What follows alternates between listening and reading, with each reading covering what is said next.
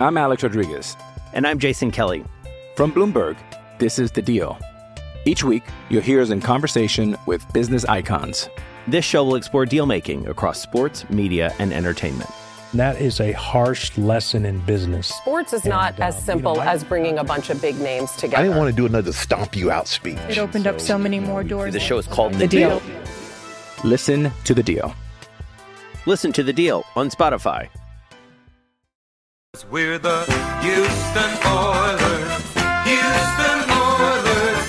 Houston Oilers number one. Yes, we're the Houston Oilers.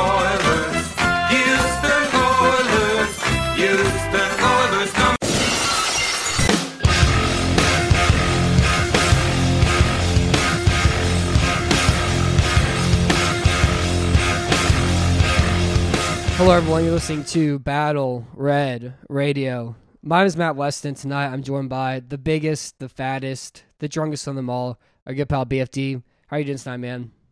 Woo wee! Yeah, that was different. I think I pulled something. yeah. Well, did you know that it's very stupid to get excited for a Houston Texans football game because all it's gonna do is just upset you and and uh, leave your your tongue purple and your heart, I guess, blue. Some some other mulatterish shade, you know. Well, I guess uh, some other like uh, you know darker, deeper hue. Yeah. uh, yeah, yeah. I, I... I just go? I I have no response to that one. Yeah, I, I mean, per- personally, I was very excited for this game. I talked myself into it, and just like going back and looking at the numbers and watching the Colts, you know, play. I was like, really, like, the only concern is if Brissett throws the ball downfield, and then if the Colts defense is dramatically better with Darius Leonard and Jabaal Sheard healthy, and it was a lot better, but it still isn't like there. It still isn't like Pierre Desir could cover DeAndre Hopkins or anything like that. And also, it's just like it's the Texans, and this is what they tend to do. Like the last time I got this excited for a Texans game was probably the 2016 playoff game against New England, just because of how good that defense was with you know Bouye on the outside, along with Kareem Jackson, Jonathan Joseph, and uh, and how good Mercilus and McKinney and and Clowney were playing together. And then like they finally play great enough to beat the Patriots. And then they redacted throws two interceptions, and they have that awful kick return, and uh, and you know they end up losing by two scores or whatever. And it wasn't never it was closer than what the final score felt like, but like you knew it was just doomed the entire time. And this game kind of immediately kind of immediately felt similar too. It did in a lot of ways. I, for me, I guess this game was a little bit different in the fact that this was the first game I really had high expectations for the offense. Yeah, I mean, for the, for the past three and a half years, I've been basically like, well, it's just going to be the old poodle offense. They're going to try hump the way up and down the field and settle for field goals. And all of a sudden, we're busting out. I mean, we scored 53 against Atlanta. We scored 31 against Kansas. And I, the the word mirage comes to mind. I don't think that's like strong enough. We need like some sort of German word for mirage to actually describe how how I felt after that game yeah. on Sunday.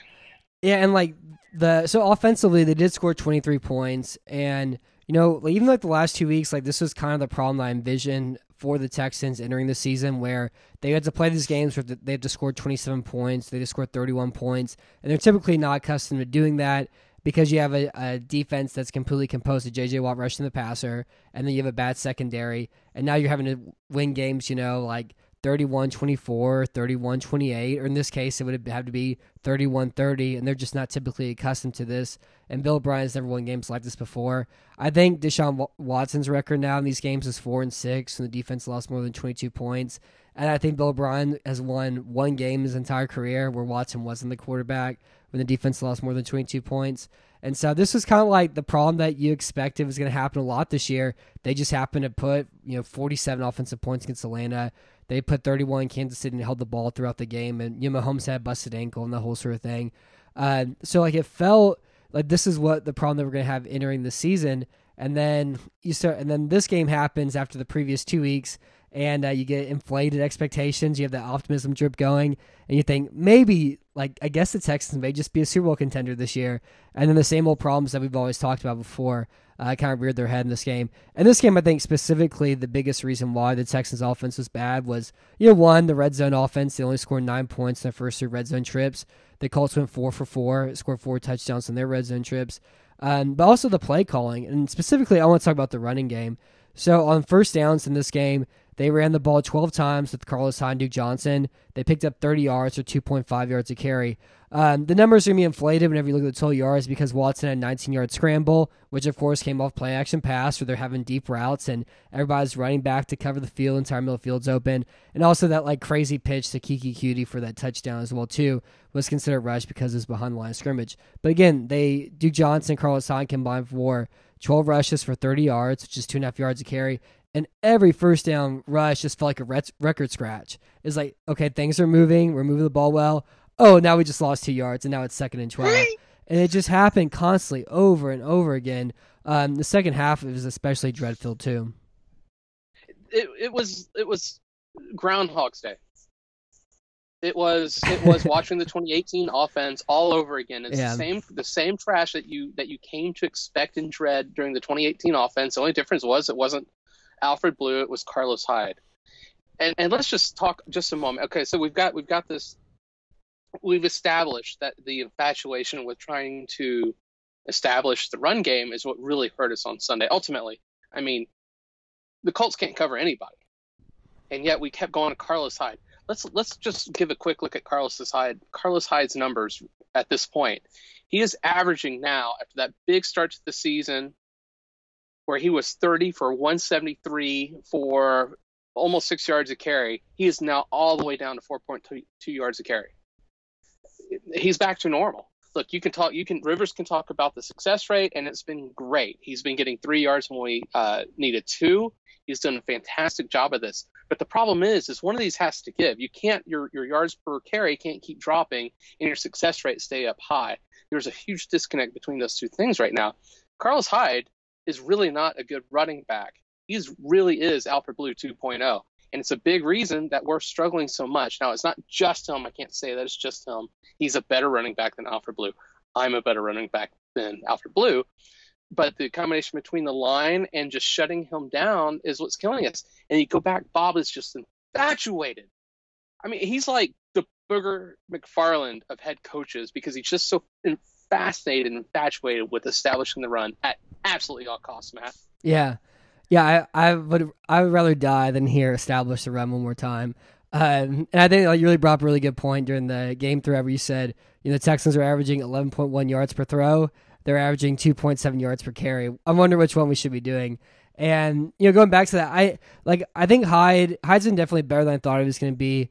Uh, this game, you know, the problem with this game, the rushing attack really wasn't like him and the running backs. It was the fact that Matt Eberflus is a, is a smarter defensive football guy than Bill Bright is on offense. And every first down, they stack the box and they have they bring the safety down. There's eight guys in the box, and they you have three guys blocking four, and you have a free safety running around freely to, to clean up tackles. The other thing, Jabaal Sheard came back. Well, Jabaal Sheard came back two weeks ago after the bye week. He finally looks like himself. Um, he had a really good game against Roderick Johnson. He had a really good game against the the big, tall, six foot ten white guy who took his place after uh, Johnson had that stinger. I have no idea who that guy is. I hope hopefully I don't have to know who he is at all. Pa- uh, Patriots guy. Yeah, Patriots of course guy. he's we, a Patriots we, we even guy. signed their scraps. Oh my god, it's like sloppy second Patriots are the Texans. Ugh. And uh, that, and also Nick Martin was an affront to God this game. Oh He's him and Max Scharping and Zach Fulton had some awful ace blocks. Uh, Grover Stewart consistently took the line of scrimmage, picked it up, moved it a yard back every time. And then with that penetration, you can't pull very well. You can't run dart. You can't run power because Nick Martin's in the way because of it. You're not get your your second level block is happening at the line of scrimmage instead of three yards into the box because Grover Stewart's just consistently pushing the pocket, uh, splitting double teams as well too. And Grover Stewart's not a great player. He's been the I mean the Raiders mauled him in their matchup against him.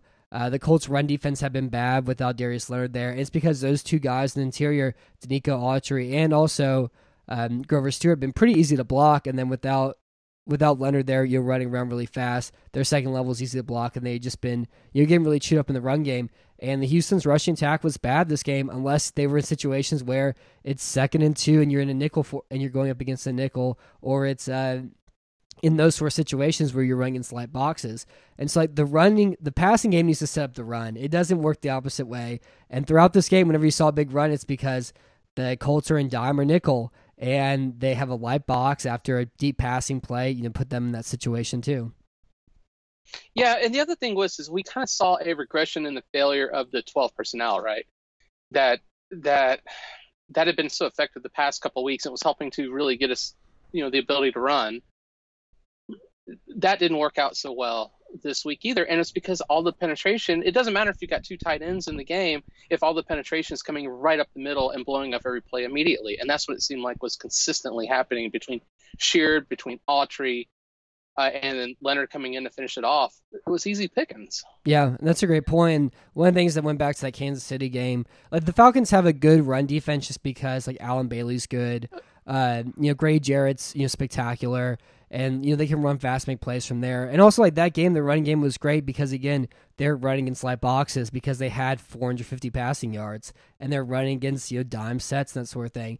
Last week against the Chiefs, they blocked the second level well because it really depends on who what you think. Do you think the Bengals have the worst linebackers in football, or do you think the Kansas City Chiefs do? Because uh, the Chiefs are without Anthony Hitchens, and I think they would probably the worst linebacker group in football. And they consistently block the second level well. They use like you're talking about using 12 personnel to run a lot of play action, throw pick and pop passes. Uh, get those linebackers way out to the sideline, and then which helps up the run game too in that game. And so, you're like, is blocking the second level something Houston can actually do well or not?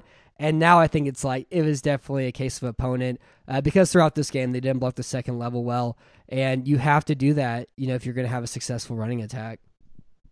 Yeah, and and let's look at the you know against the Falcons, Allen Bailey in his prime was probably the best uh, defensive end against the run in his prime. Now we're talking about five years ago or so, but he's still very good against it. And Grady Jarrett, of course.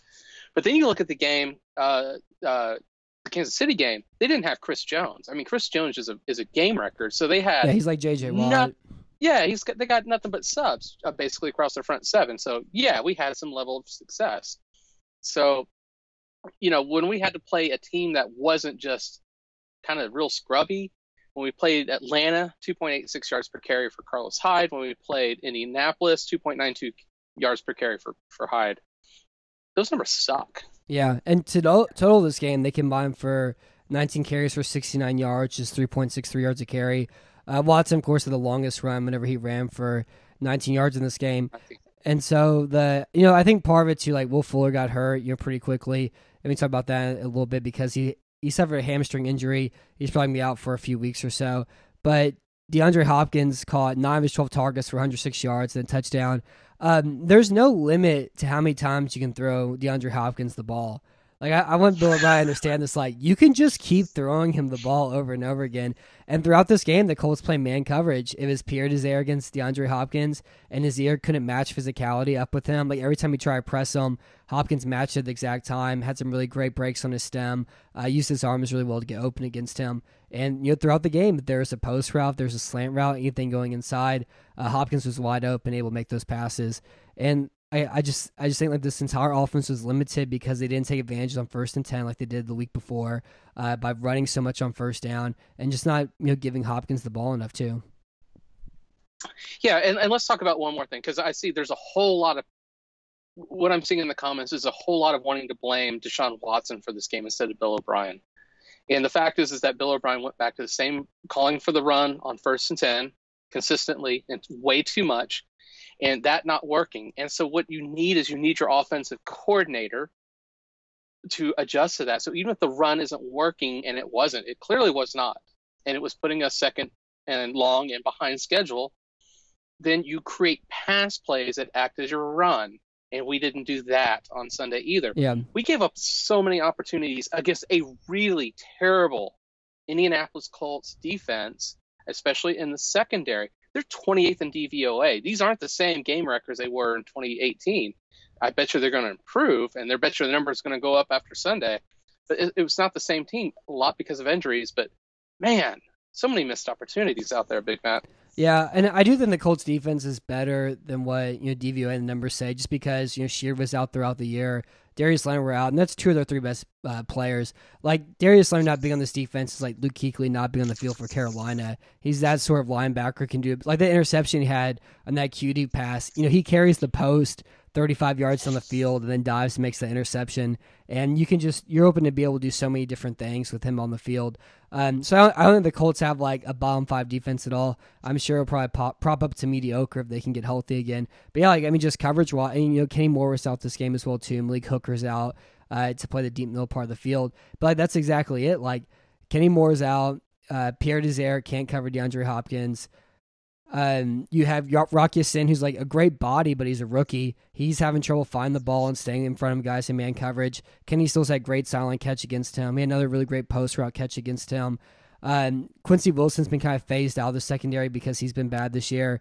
They're playing, you know, guys that they never envisioned really playing during the season too. And like, there's your matchup there. You throw the ball downfield. You don't really need to mess around with all these pass from the line of scrimmage. You throw a lot of intermediate routes. You take your shots deep on first and ten. You use that to set up easier rushing opportunities on second and two and then uh, and then you use that to get lighter boxes to set up your run game also. And if you do that, you can probably score you know 35 points this game. And they didn't do it, and they kept constantly again going back to run the ball on first down. Uh, you know, completely killing the offense. And it wasn't until the second half that you saw them actually take more shots deep, push the ball downfield, and what do you know? They start moving the ball well. And uh, and so like it, it, was just very frustrating just from like a game. They didn't lose this game because the culture of the Bear football team. They lost this game because they were outcoached in this one. Yeah, and let's let's make one thing, one other thing clear. They didn't lose this game because Deshaun Watson to DeAndre Hopkins, the, the kind of quote unquote first touchdown, uh, didn't count. Yeah, there, that's the refs have been absolutely from from for the last five ten years have been taught you make that call He's in the grasp. Mm-hmm. This is not new. This is not all of a sudden some you know unknown territory. He had his legs wrapped, and when the defender bearing down on him, the entire point is to keep quarterbacks from getting blowed up on plays exactly like that. It was the absolute right call by the refs. And I tell you what, I, I, tell you what, we are still losing if we get that touchdown. I mean, things change, we know that, but we still lost by four points. We kicked the field goal. Yeah. So that that game did not come down to that play. It did not come down to the refs screwing us over. That's BS. The refs play. The refs, I think, called a very fair game. They sucked for both sides at times, but that that one call, Watson was in the grasp. He's down. The whistle blew. It's what they're taught. There's no gray area here.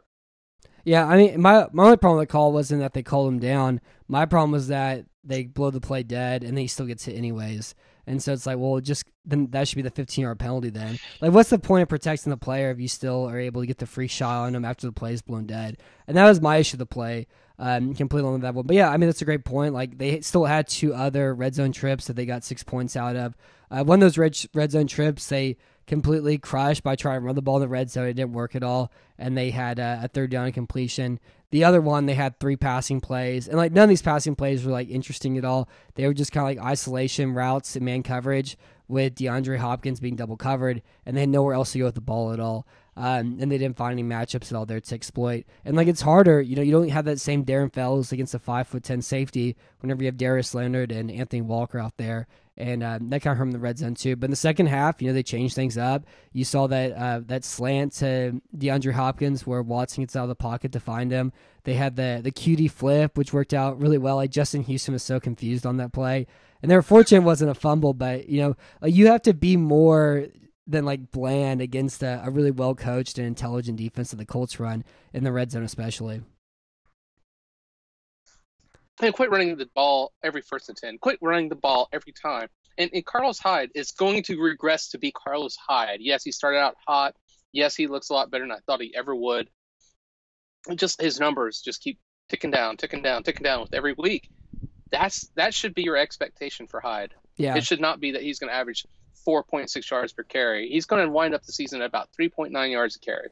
Yeah, and uh, really, again, they just comes down to putting him in better situations to run the ball uh, for both. I mean, like even for Duke Johnson too. Also for the year, I wanted to bring up the numbers for the season on first down.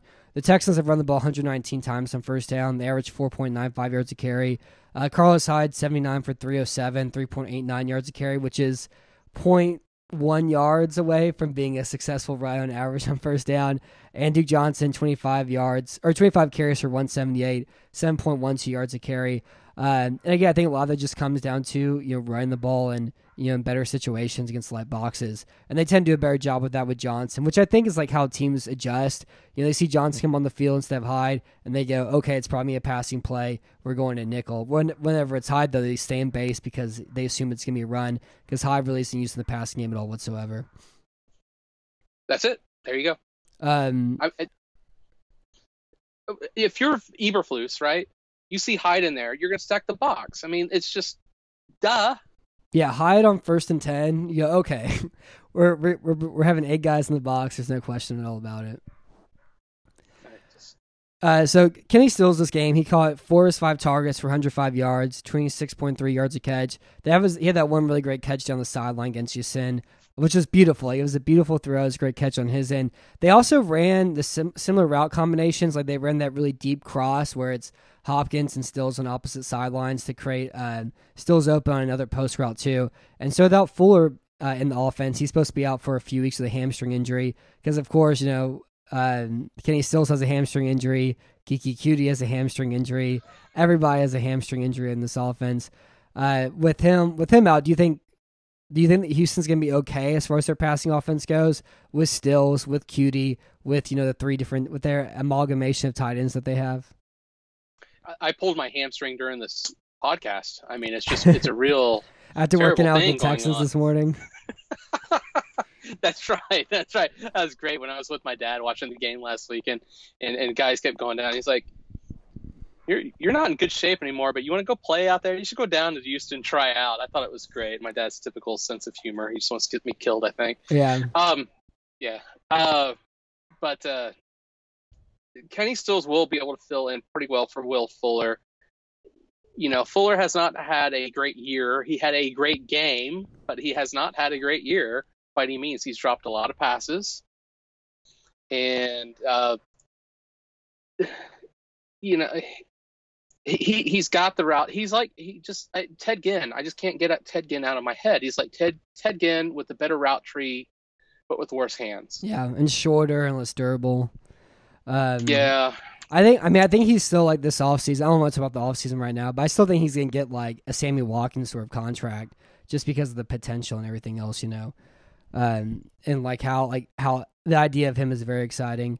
Um, the other thing I want to talk about real fast is the offensive line. You know, in addition, like Scharping had a bad game. He got beat by Autry a few times at uh, left guard.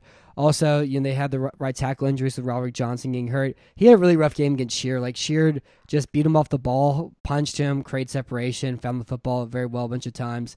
And also, Larry Tunsil had you know two holding penalties.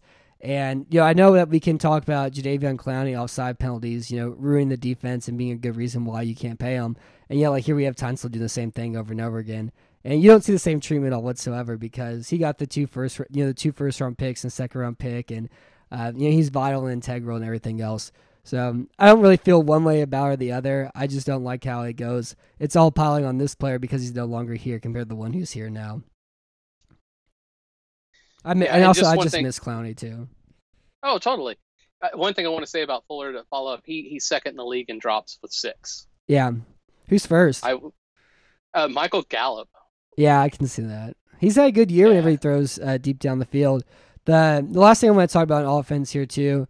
Uh, one, I think the pass protection was pretty well. Like Justin Houston didn't didn't do anything at all this game, and like I love the Colts having a bad pass rush after you know them thinking they were gonna have a good one entering this year. It's like, well, we signed Justin Houston for 14 million, but like he's a bullpen guy. You don't want him being your premier rusher, and if he's your best pass rusher, you're gonna have a problem. Um, but also, let's talk about the safety.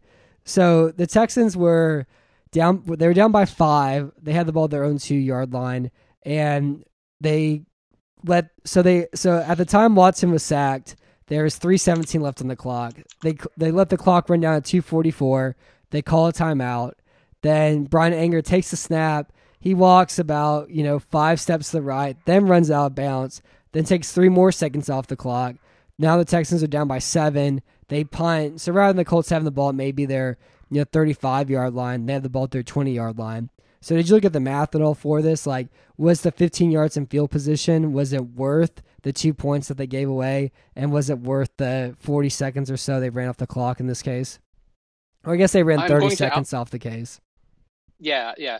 I, I'm going to outsource this one to our boy Rivers, uh, Rivers McCown, who did the research into it. So, and this comes from EDJ Sports, the numbers do. So, the decision to punt puts the game winning chance at 7.5%. The decision to go for it puts the game winning chance at 14.5%. And the decision to take the safety it puts the game winning chance at 4.3%. So, math is not hard, guys. Math is not hard. It really isn't. When you like, uh, it was we would have been three I, times I think better I think I think math is to go pretty for hard. I think I think it's hard to do the math, but yeah, like whenever you come down to numbers like that, uh, it, I I mean, like, really the biggest problem I have with this is how long, how much time has come off the clock to allow that to happen. yes. Like if that's if you want to say 15 yards of field position and take the punt instead, I can kind of understand it. But you can't let 30 seconds peel off the clock because of it. And I mean, it didn't I guess necessarily hurting Houston because of the interception at the end of the game, but they still were up against the clock with a minute five seconds left after the Tunsil penalty. They try to come back and score seven points, and so it may have ended up hurting them in the end or whatever. Um, but like in this case, it's also like a process of results where when you keep making the same mistakes, it may not hurt you in this one, but it's going to hurt you in one. You know, seven weeks down the line, whenever the probabilities keep going, keep stacking against your favor. Yeah, and it, it wasn't that. So let's look at it like it was a trade. So what the Texans did is we we gave the Colts two points. We gained uh, we lost because you have to add. Remember, Bryan Anger went to the back of the end zone and sat there, so that costed us about five seconds. So it's not 30 seconds; it's 35 seconds, which is a big deal. And we we gained about 15 yards a field. So for uh, oh, and we used the timeout. Yeah. So this was a big. This was like almost a clowny type light, lopsided trade of stupid to take that safety to use the timeout to have anger hang out in the end zone and smoke a cigarette to gain a little bit of field position. It was all the stupid all at once. I mean, it was the again. I, I always going to use this reference. Peak Bill O'Brien was lining up Alfred Blue behind Ryan Griffin. This is like second peak Bill O'Brien type stuff. I'm I'm I'm sorry. I'm I'm just very nervous right now. Uh, but yeah, for the numbers, for like the time on it, Anger went from he's that when Watson was sacked, there was three seventeen left.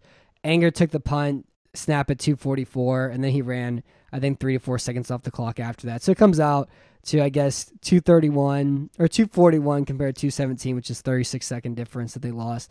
And again, it's just like whenever you keep playing games, whenever you keep making mistakes like that, you keep stacking the probabilities against you, and you're eventually gonna you know lose games because of it too. Um, is there anything else in offense that you want to add to this game? Just adding, especially when you're playing for one score games consistently. Yeah, that's a great like the too. Texans have a tendency to do. Those are 50-50 balls. Every every one score game we play is a 50-50 ball. Yeah, and some cases it is in the season. Sometimes you go seven. Sometimes you're like the Miami Dolphins last year, and you go seven and one in one possession games and finish seven and nine on the year, and now you're the worst team in football. Uh, other times you go, you know, one and five in them, and you miss the playoffs because of it, and you get like a top ten draft pick. And Houston's this case, they're their expected win loss record is four and three, and they're currently four and three, and that just takes your expected win loss off the point differential that you have. And then in one their one possession record right now is three and three, and even that record may be a little bit a little skewed because of the the Chiefs game, but they were in field goal range whenever uh, that game ended and that sort of thing too. But you know, overall they're three and three in one score games at the moment. So like, yeah, there's this argument or this idea that Houston should be five and one or six and zero or uh, you know four and two or whatever but or be seven. I guess they played seven games now. They should be seven and zero or six and one or five and two whatever. But like Leonard Fournette can get tackled an inch farther up the field. Uh, maybe Trent Scott doesn't call for a holding penalty. Maybe they actually call holding penalties on Lonnie Johnson that Kansas City game, and those games go entirely different. And so, like the only game that they 100% like blew the other team out was the Falcons. Was a was an awful Falcons team, as everybody's kind of realizing now too. And uh, yeah, like this is a a team that's winning close games, and they're they're able to survive right now because they've won three of them. And it's gonna be interesting to see how that plays out for the rest of the year too. Because as we're about to talk about the defense, like there's the secondary issues are actually really starting to show up um, after this Colts game. Yep. So let's move on to it. Yeah, so like after the Chiefs game, I, wrote like the post game recap, and I said something along the lines of, you know, all football analysis is futile and meaningless. And I said that because the Texans with Lonnie Johnson Jr., with uh, Philip Gaines, with you know Keion Crossen, with this like you know secondary just in complete shambles, they were able to hold the Chiefs to I guess twenty. They scored thirty one points that game. So then they held the Chiefs to twenty four points that game. And I was like, this doesn't make any sense at all. That the Texans with the secondary able to do that. And obviously, it's because the offense held the ball so much in the second half and that sort of thing. But this week, the Texans secondary was a was a big problem. So Jacoby Brissett in this game, he completed 26 of his 39 passes for 326 yards. He averaged 8.4 yards an attempt. He threw four touchdowns and zero interceptions. Uh, his average intent air yards was 7.9. It was around the six the six range before the Texans game too. They repeatedly did things like leave Lonnie Johnson Jr. man coverage and Zach Pascal, and it didn't work. They didn't pass guys in zone coverage very well either. Um, Eric Ebron was a problem. Nobody could cover T.Y. Hilton. And so, like, are you expecting, like, were the last two weeks just a big aberration? And is this the norm that you're going to expect going forward? I'm surprised they've been this good. Yeah. Honest truth. Yeah, me too. I I can't I mean- believe like they've had the past two weeks that they've had. I, Lonnie Johnson's really awful. I mean, he's terrible at what he's supposed to be good at. Uh, well, with Lon- Lonnie's played better this year than I thought he was going to. Like he's a boomer bust player. Like I mean, he's you know he's 20 years old or whatever, 21 years old, and like you'll see him make like a great play where he you know reads the route, breaks down from zone coverage, and grabs a guy by the ankle and yanks him down. And then he'll have another play where he misses his press completely, chases 20 yards down the field, and gives up an easy completion. And so it's all one or the other. And like he's learning uh, throughout this entire season. He's gonna be learning all throughout next season as well too. And like I think he has the foundation to be a good player, but he's not like a he's not a very good cover cornerback at all right now who can consistently play press man coverage. No, I hate watching him play. Right now, I really I, I can't stand watching him play the football because he's just so bad. And, and but and he's better than what I thought he was going to be. It's Yeah. crazy, but he's still terrible. Um, My biggest thing about him is he has that Tyrann Mathieu energy where like every four yard tackle is the greatest play in the world. And then and then like Odell Beckham does the same thing too. Like it'd be third and thirteen and Beckham makes a seven yard catch and it's it's an event. Like it's the most spectacular thing that ever happened. It's like you're punting right now. And uh and you see the same thing for Lonnie Johnson's as well too. yeah, and just looking it up, he's he's um, oh my god, I lost it.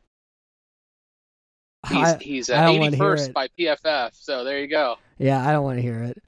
Uh, I know you don't. I- I rub it in. There's some salt with that. Yeah, how how many yards per route is he allowing? Oh God, I got it on my small screen. I'm That's sorry. What, that's what I want.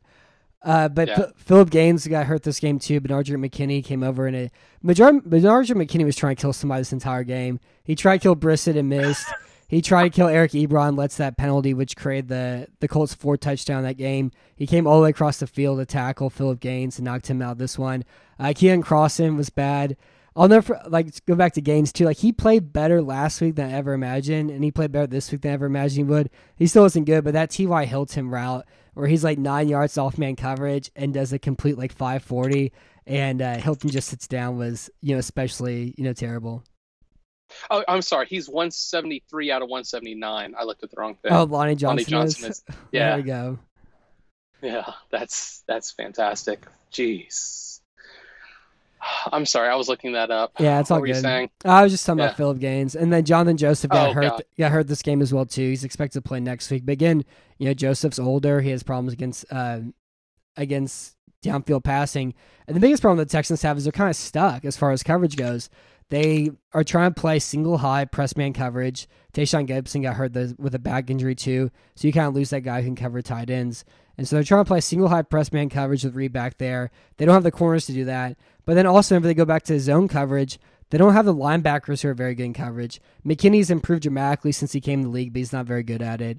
Uh, Cunningham, despite his speed, isn't a very good cover player. Dylan Cole and Brennan Scarlett have like the occasional 97 PFF grade coverages, but they aren't very good at all either.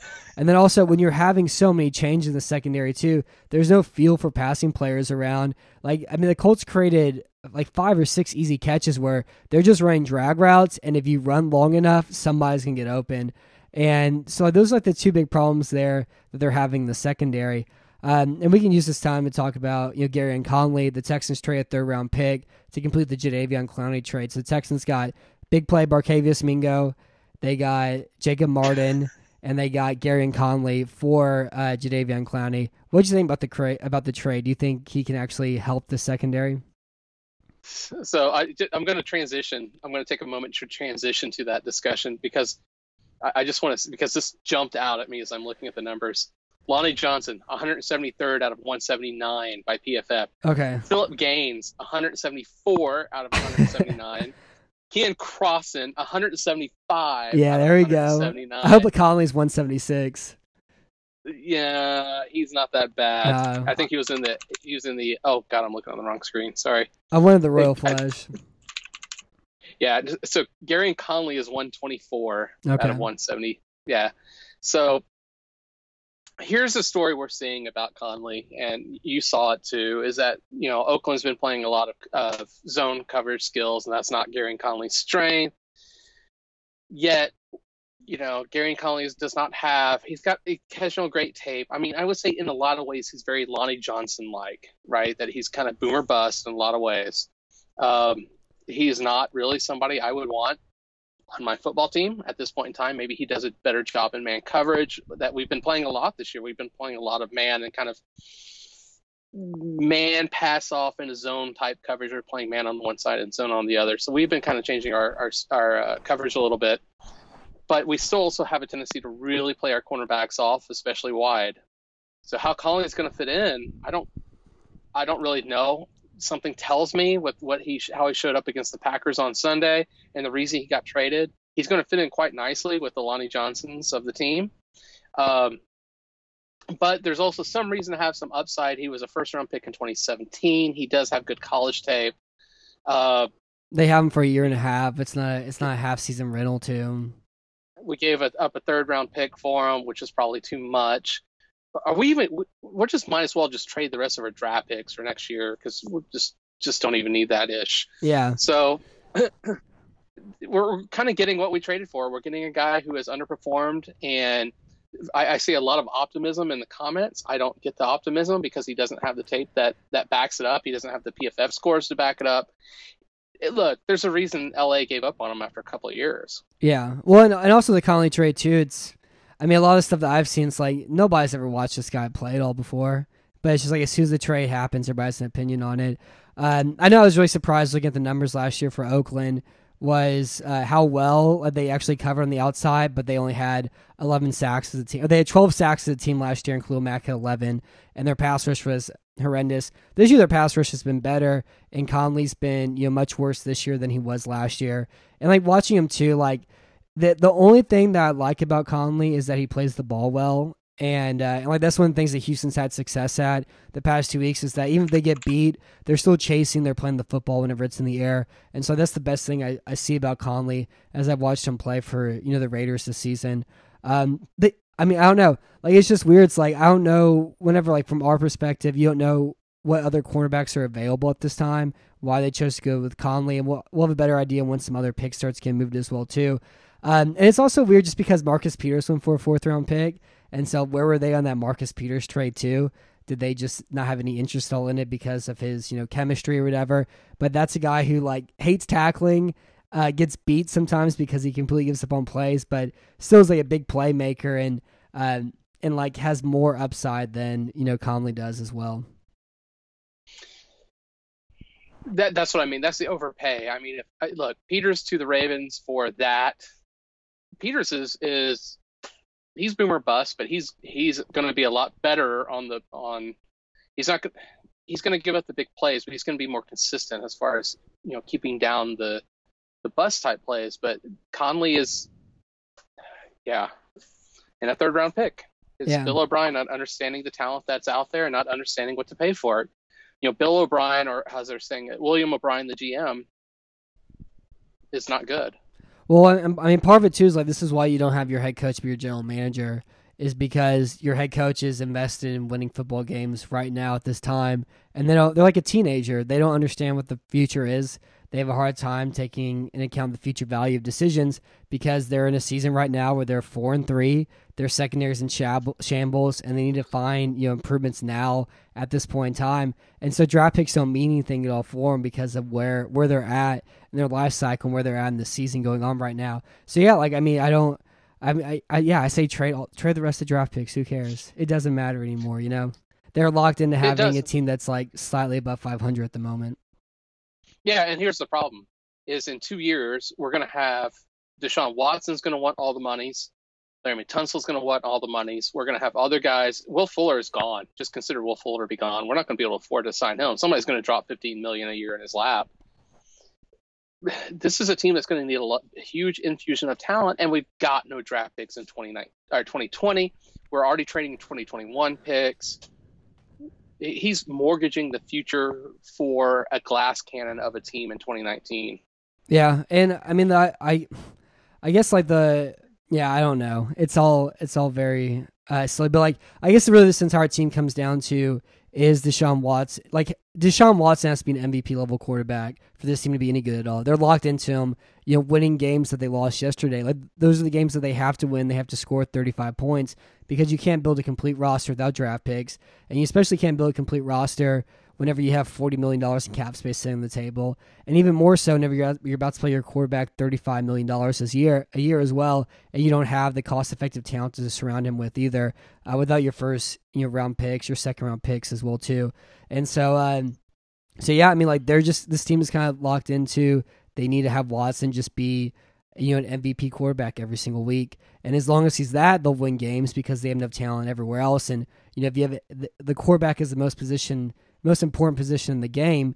But like whenever you have weeks where you score 23 points, you're going to lose because you don't have the rest of the spots there filled out.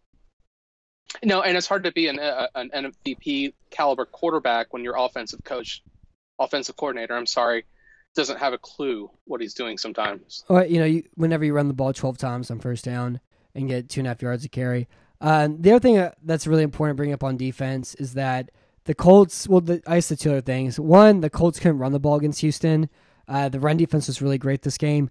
I really enjoyed DJ Reader just like stonewalling Quenton Nelson at the line of scrimmage. Like there was no push shell from Nelson this game and matched up against Reader.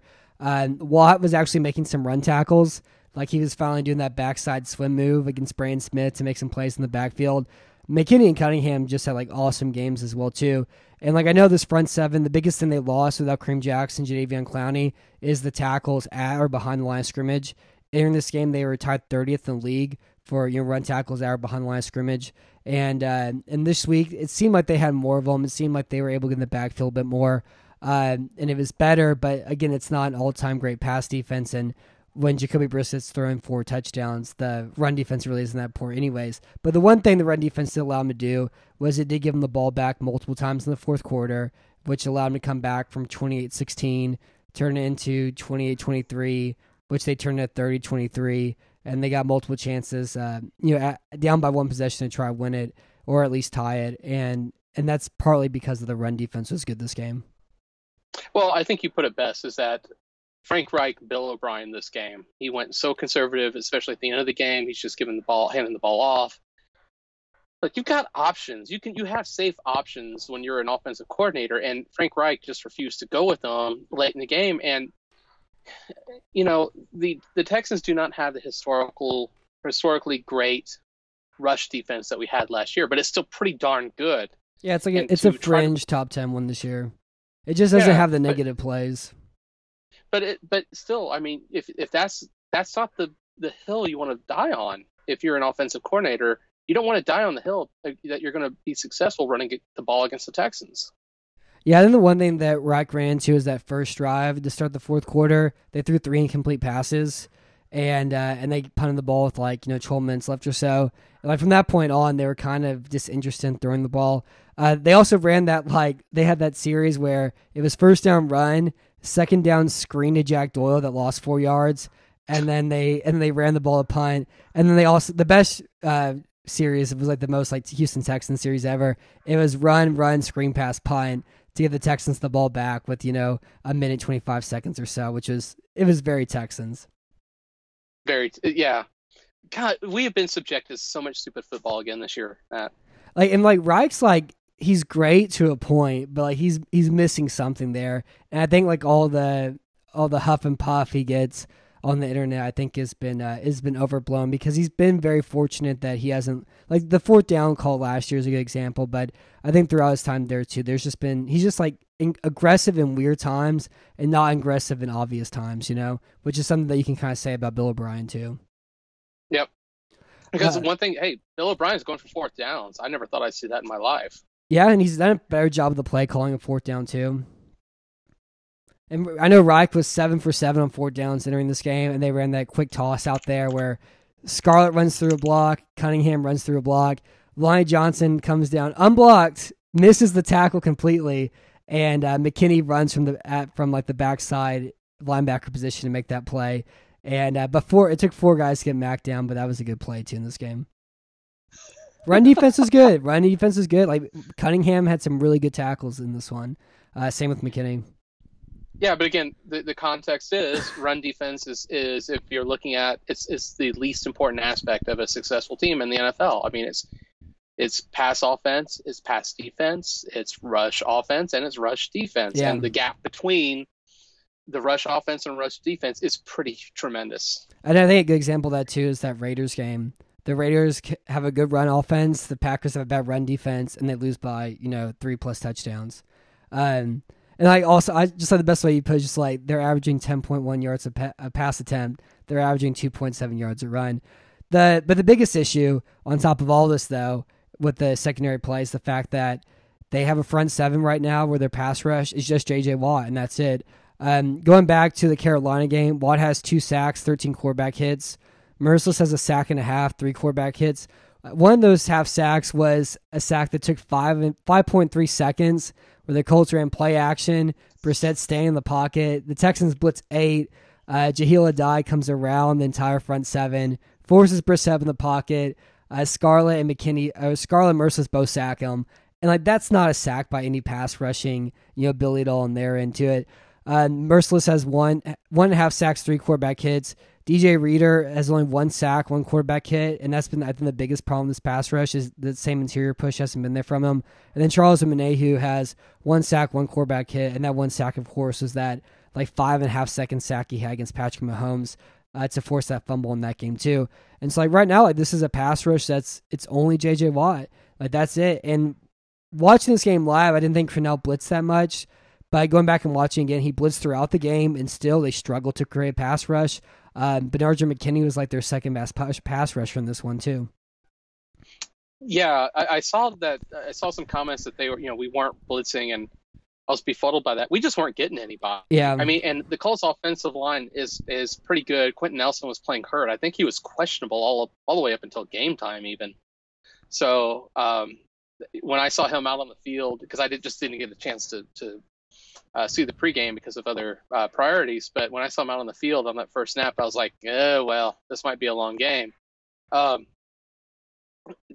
we did try to get to the quarterback, but man, Matt, do you know who would be really nice to have on this roster right now? Yeah, and I mean, of course, it's Jadeveon Clowney. And one of the things I think has been hysterical is that, like, after that first Mercilus game, it's like, oh, the the Texans won the Clowney trade. It was a great trade. Jacob Martin had that pressure on like the last play of the game, and then um, and then Clowney had the forced fumble strip sack. And one thing's like I, I want I'm gonna keep mentioning. I've mentioned a lot in that reader piece and talked on the show is watch his watch his sacks. Watch anytime he has any pressure. It's all on the outside shoulder. It's all hand fighting. It's all ripping. It's all really wide looping angles. And none of these rushes have any impact at all unless he has any sort of interior push whatsoever. His spin move was bad this game. Anthony Castonzo locked that down completely. Um, he didn't provide really anything at all. He picked up that fumble after J.J. Watt knocked out Br- Brissett's hand, which is hilarious as well too. And uh, and like he just isn't he isn't providing much there on the edge. The only thing he does well right now as an edge rusher is whenever he like he he gives like a, a slow rush and then explodes or like ta changes his timing and all for it. But he's been pretty much non-existent the last four games too in this uh, of this season. hey, do you want to take a guess at Clowney's PFF rank?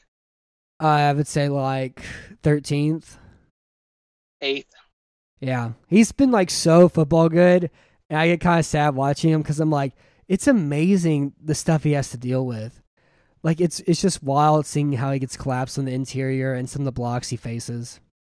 He, he's he's double teamed every play. I mean, they're focused. Teams are focused. I watched the the Seattle game over the weekend, and the teams are making sure that he is not beating them. It has been amazing. It's it's because with no Watt to take that pressure off of him, you know, Seattle has some Yeah. decent up front guys. Uh, Jefferson is, is pretty good, but nobody's like clowning. So they are shut. They're doing everything they can to shut them down. Yeah, he's the most uh, ESPN like sack win rate or pass rush win rate. He's first as a, uh, out of all edge defenders entering last week. I don't know what they are now, and he's the most double team player in football right now too among the defensive line.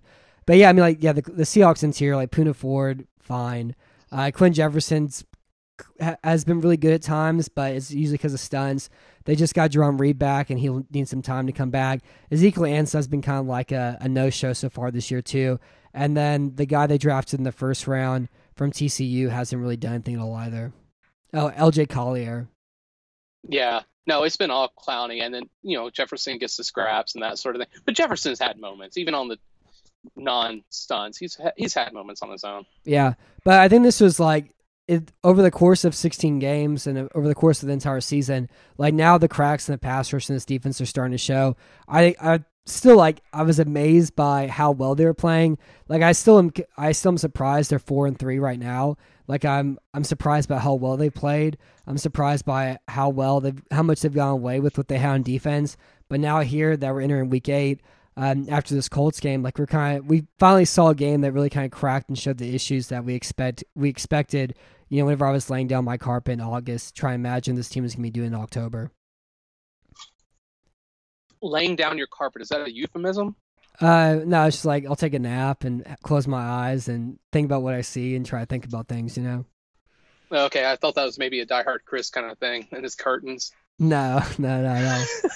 no, just lay on the carpet, taking a nap, thinking. Um, but yeah, I mean, like the pass rush was bad this game, and like Watt had like, like Watt's doing the things that Watt had a game that was like straight out of 2015 this week. Like, I mean, he was spectacular in this game. He had so many quarterback hits. He never had a sack. But again, I think my favorite play he had was whenever Brissett dropped that fumble, dropped the snap, and Watt dive bombs to the line, leaps and knocks the ball away from him, and then Mercilus picks it up after that.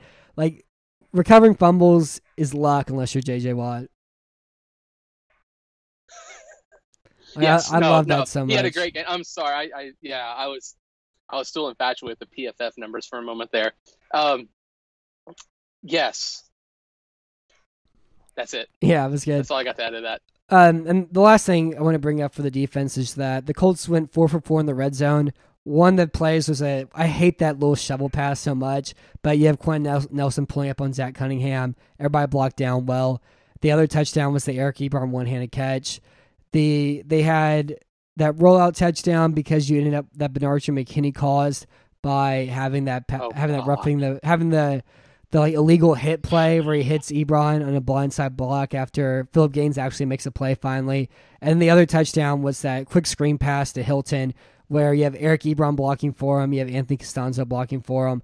And these are also plays that were good calls because they happen on first down, they happen on second down. These weren't like, you know, third and two, we're pulling our last stop sort of plays. Unlike uh you know, Houston's like very like stale red zone offense until the second half when they did some more interesting things.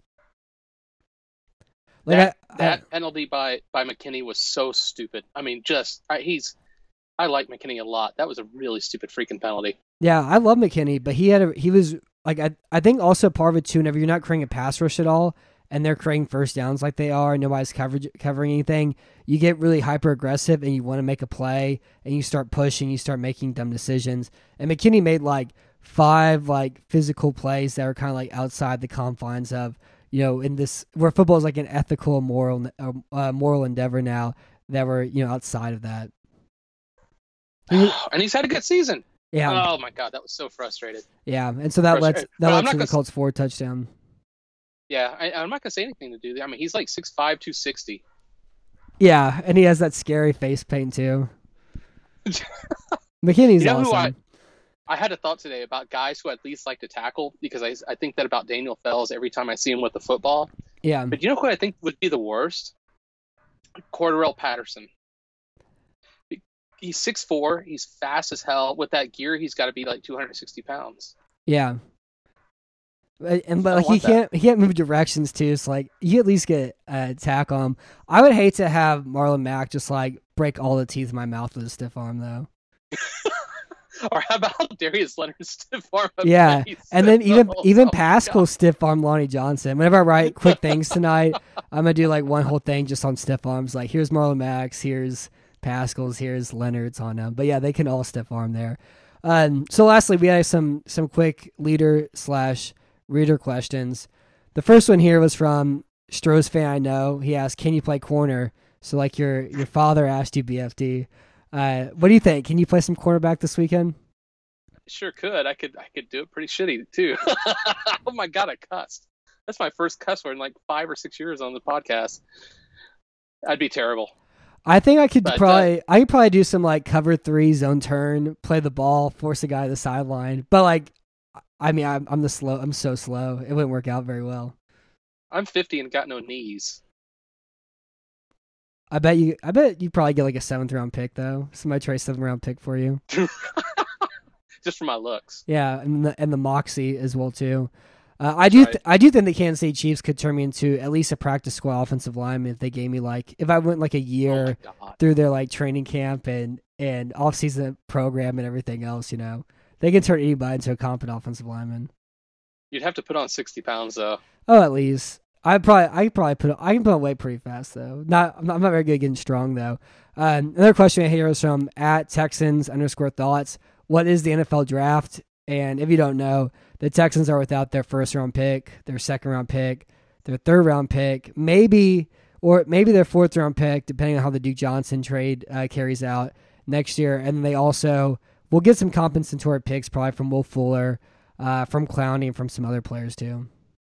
Well, I think the third round pick we gave up today for Conley was the Seahawks. Yeah, that was the pick, Seahawks right? round pick, and then we Yeah. either they either gave up the third round pick or the fourth round pick for Johnson, just depending on uh, on how that plan plays out. Yeah, and he only has to suit up three more times, I think, for it to be a third. Okay, So, yeah, I, I mean, we're going, we're going to, we're not going to have any picks. We're not going to make any difference on for the team after the 2020 draft through the draft. We're going to have to go out if we want to improve the cornerback situation. We're going to have to overpay a free agent, and then we're still stuck with Deshaun Watson and Laremy Tunsil contracts after that. That's why. That's why giving up a lot for Tunsil, not necessarily a great idea, but then we just keep giving up picks and picks and picks and picks because Bill O'Brien is infatuated with winning this year. This is not a team that's going to be successful in the long run this year. Yeah, unless Watson is a top three quarterback and they win every game like thirty-one to thirty, you know. Um, so the next question we have is from Uproot Texan ninety nine. oh God. He said Bill O'Brien was a fish. Why would he be an Why would he be orange and roughy? And would you pan fry him or roast, roast him in the oven with some root vegetables? So if he was a fish, God. like my mother, my mother is a fish. Why would he be orange and roughy? And would you pan fry them or roast them in the oven with some root vegetables? So here's who O'Brien would be as a fish. He'd be the three-eyed fish from that Simpsons episode. The nuclear waste fish. Yeah, that's who he'd be. Yeah, I think of him as like some like big gray catfish that like lives in the bottom of a lake. Like never sees the sun. He's just big and gray, and his skin's just kind of like falling off of him. Or is there a fish that yells? Is there a yelling fish? That's what I would need. There are fish with glasses. I don't know. I was uh, I was I watched some YouTube video about why Metal Gear Solid 2 is a postmodern masterpiece, and I haven't played that game since I was 12. I was like, I don't really understand this at all. And so now all I want to do is not write about football, but play every Metal Gear Solid. So that's why I did that thing. Everybody in the Texans pond. Um, next question is from at Coach Dent. He said, "What will it take for Romeo to cut loose, be more exotic with his blitzes, and stop playing such hideously loose zones?" Well, we can't. We have to play hideously, hideously loose zones because we've got no choice because we've got no talent. And so we've been playing a lot more man this year, which has really shocked me. It's absolutely shocked me. But there's not a. Uh, what do you do with that group? I mean, you look at that personnel and you say, hey, these are all guys who are going to be able to. To, to cover guys, you know, one on one. That's all you have to give loose zones. This is where, and and not only that, Crennel's defense is basically predicated upon bend don't break.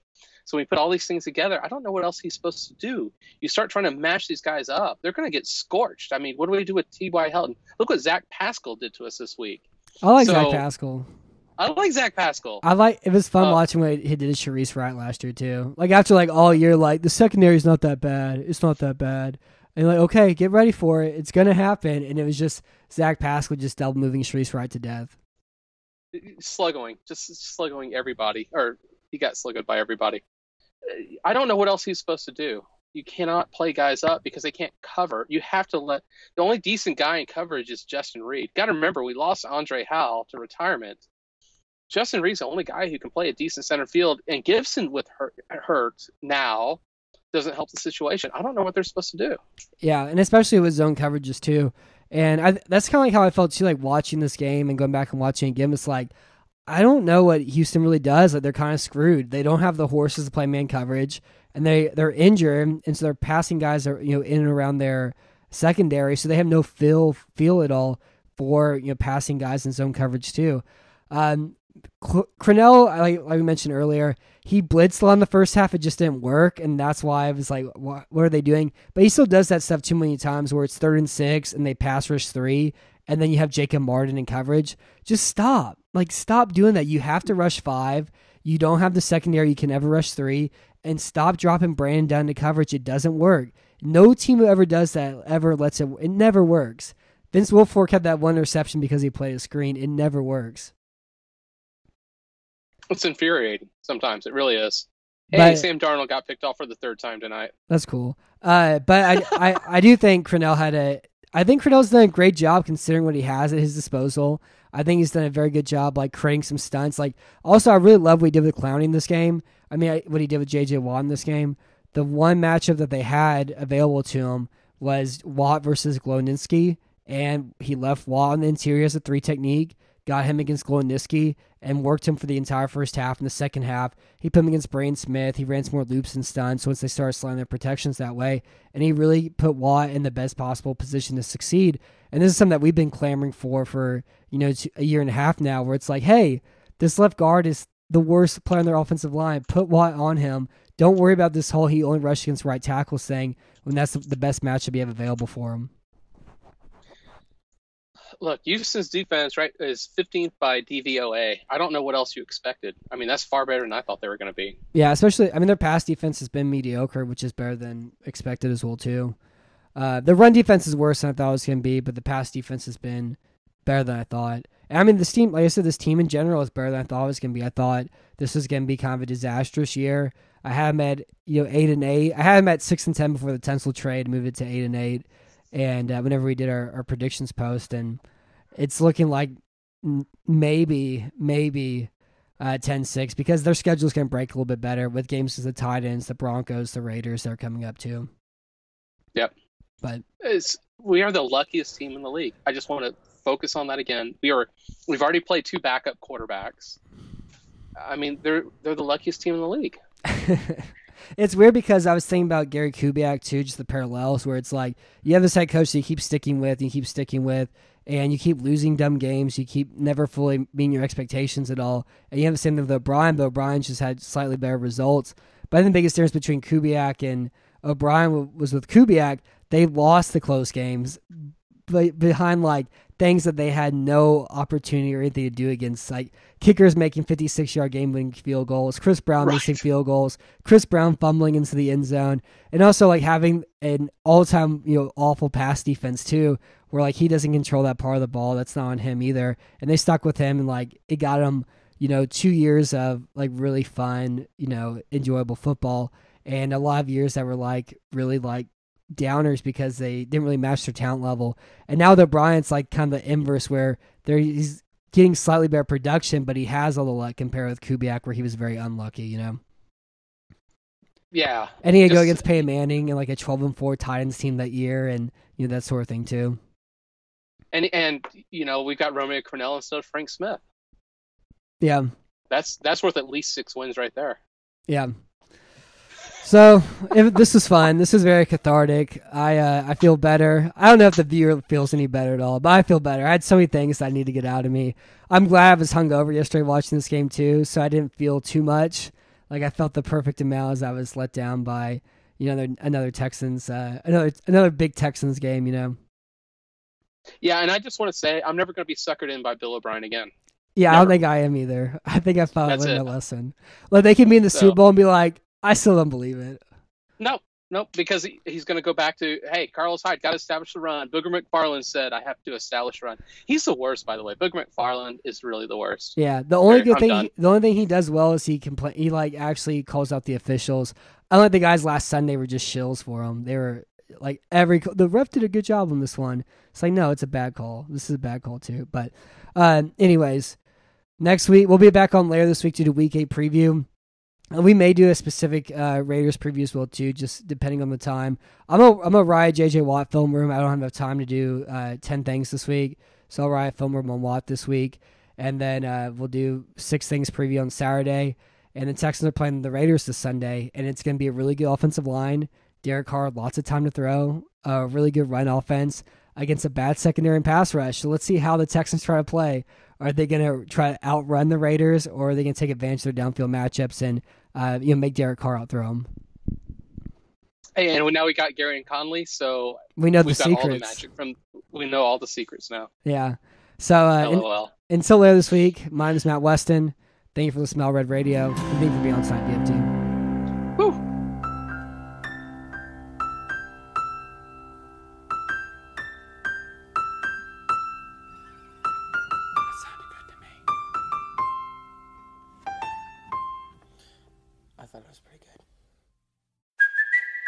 Kaley Cuoco for Priceline. Ready to go to your happy place for a happy price? Well, why didn't you say so? Just download the Priceline app right now and save up to 60% on hotels. So, whether it's Cousin Kevin's Kazoo concert in Kansas City, go Kevin, or Becky's Bachelorette Bash in Bermuda, you never have to miss a trip ever again. So, download the Priceline app today. Your savings are waiting.